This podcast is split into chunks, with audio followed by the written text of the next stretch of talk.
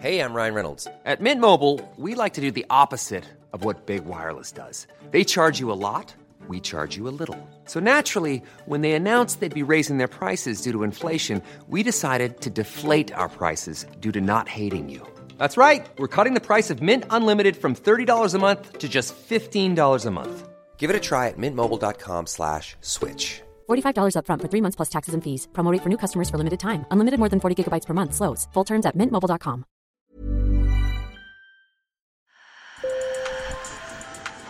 Bonjour. Hello. Hola. Marhaba bikoum. Sur le fil, Le podcast d'actu de l'AFP. des nouvelles choisies pour vous sur notre fil info. Savez-vous que nous achetons tous les ans en France environ 6 millions de sapins de Noël? Certains d'entre nous peuvent ressentir une petite culpabilité à acheter un arbre pour le jeter quelques jours après les fêtes. Même doute pour les cadeaux, car tous n'ont pas le même impact sur l'environnement. Et d'ailleurs, en termes d'émissions de CO2, c'est surtout sur ce point qu'il faut agir conseils et idées de cadeaux au moindre impact environnemental dans cet épisode de Sur le fil avec ma collègue Jessica Howard Johnston avec qui nous faisons un petit détour par Londres. Sur le fil. And you, thank you very much. Bienvenue à Londres, dans la banlieue huppée de Dulwich.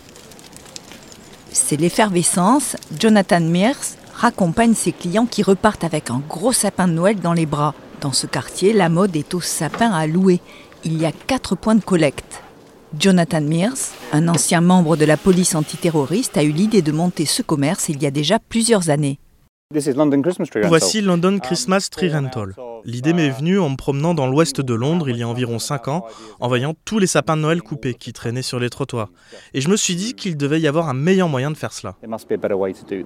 On estime qu'environ 6 millions d'arbres de Noël sont vendus en France chaque année, 7 millions au Royaume-Uni, des chiffres qui ont de quoi refroidir tous ceux qui veulent diminuer leur empreinte carbone pour Noël.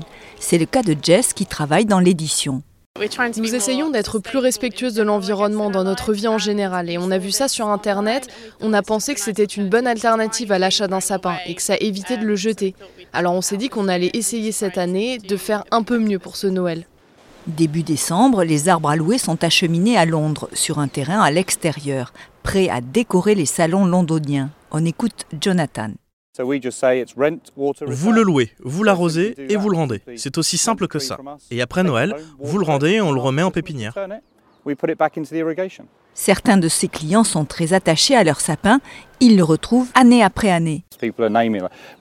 Des gens leur donnent des noms, comme Bruce le sapin ou Monsieur l'étincelant. C'est génial, l'arbre fait partie de la famille et certains clients avec nous depuis 5 ans reviennent et retrouvent leur arbre. Et cela fonctionne très bien. Ici, il n'y a que 600 arbres à louer, c'est très peu. Et d'ailleurs, cette solution n'est pas très courante, même si des offres ponctuelles existent aussi en France ou en Suisse. L'immense majorité des sapins que nous mettons dans nos maisons sont donc encore des arbres coupés. Ils ne viennent pas de forêt, mais sont cultivés dans des plantations. Selon l'Agence de la transition écologique en France, l'ADEME, leur impact sur l'environnement n'est pas si dramatique.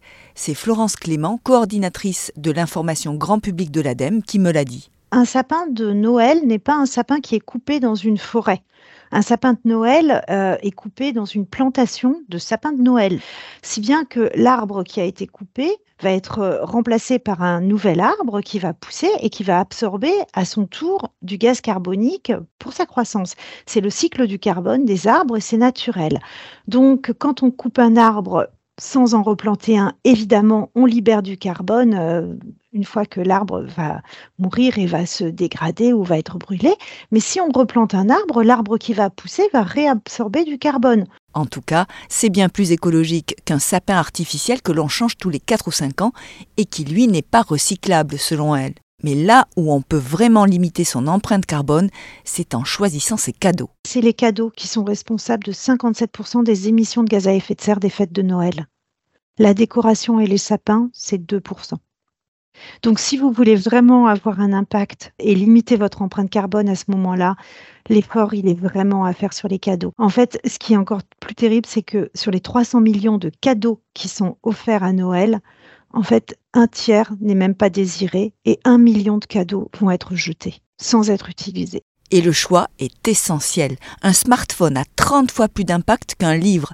Ça vaut vraiment le coup de réfléchir à ce que l'on va offrir à tante Jacqueline ou au petit Gaspard. 4% des cadeaux qu'on offre, ce sont des bijoux et des objets électroniques, mais ces 4% sont responsables de 30% des émissions de gaz à effet de serre des cadeaux. Donc en fait, quand vous offrez un bijou, un produit électronique, en fait, faites très attention à ce qu'il soit réellement désiré, parce que ce sont des cadeaux qui ont beaucoup d'impact. Et puis bien sûr, on peut prolonger la vie d'objets d'occasion. Vous avez aussi aujourd'hui une tendance qui est d'aller vers le seconde main. C'est plus du tout quelque chose qui est vu comme euh, impossible en fait d'offrir des cadeaux de seconde main. Et ça c'est intéressant parce que des cadeaux de seconde main, c'est des objets qui ont déjà servi, qui resserviront encore. Donc, c'est des ressources naturelles qu'on ne va pas exploiter. Si vous voulez fêter un Noël écolo, l'ADEME recommande aussi d'offrir des cadeaux dématérialisés, comme des cours de bricolage ou un abonnement à un musée, de limiter ses déplacements en voiture, responsable d'un quart des émissions de gaz à effet de serre pendant cette période,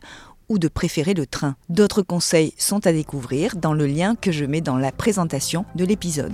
Merci de nous avoir écoutés. Sur le fil revient demain. Je vous souhaite de très bonnes fêtes de fin d'année. Je suis Emmanuel Bayon. À bientôt.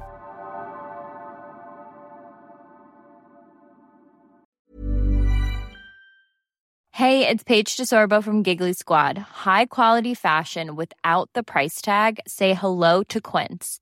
I'm snagging high-end essentials like cozy cashmere sweaters, sleek leather jackets, fine jewelry, and so much more. With Quince being 50 to 80% less than similar brands. And they partner with factories that prioritize safe, ethical, and responsible manufacturing. I love that. Luxury quality within reach. Go to quince.com slash style to get free shipping and 365 day returns on your next order. Quince.com slash style.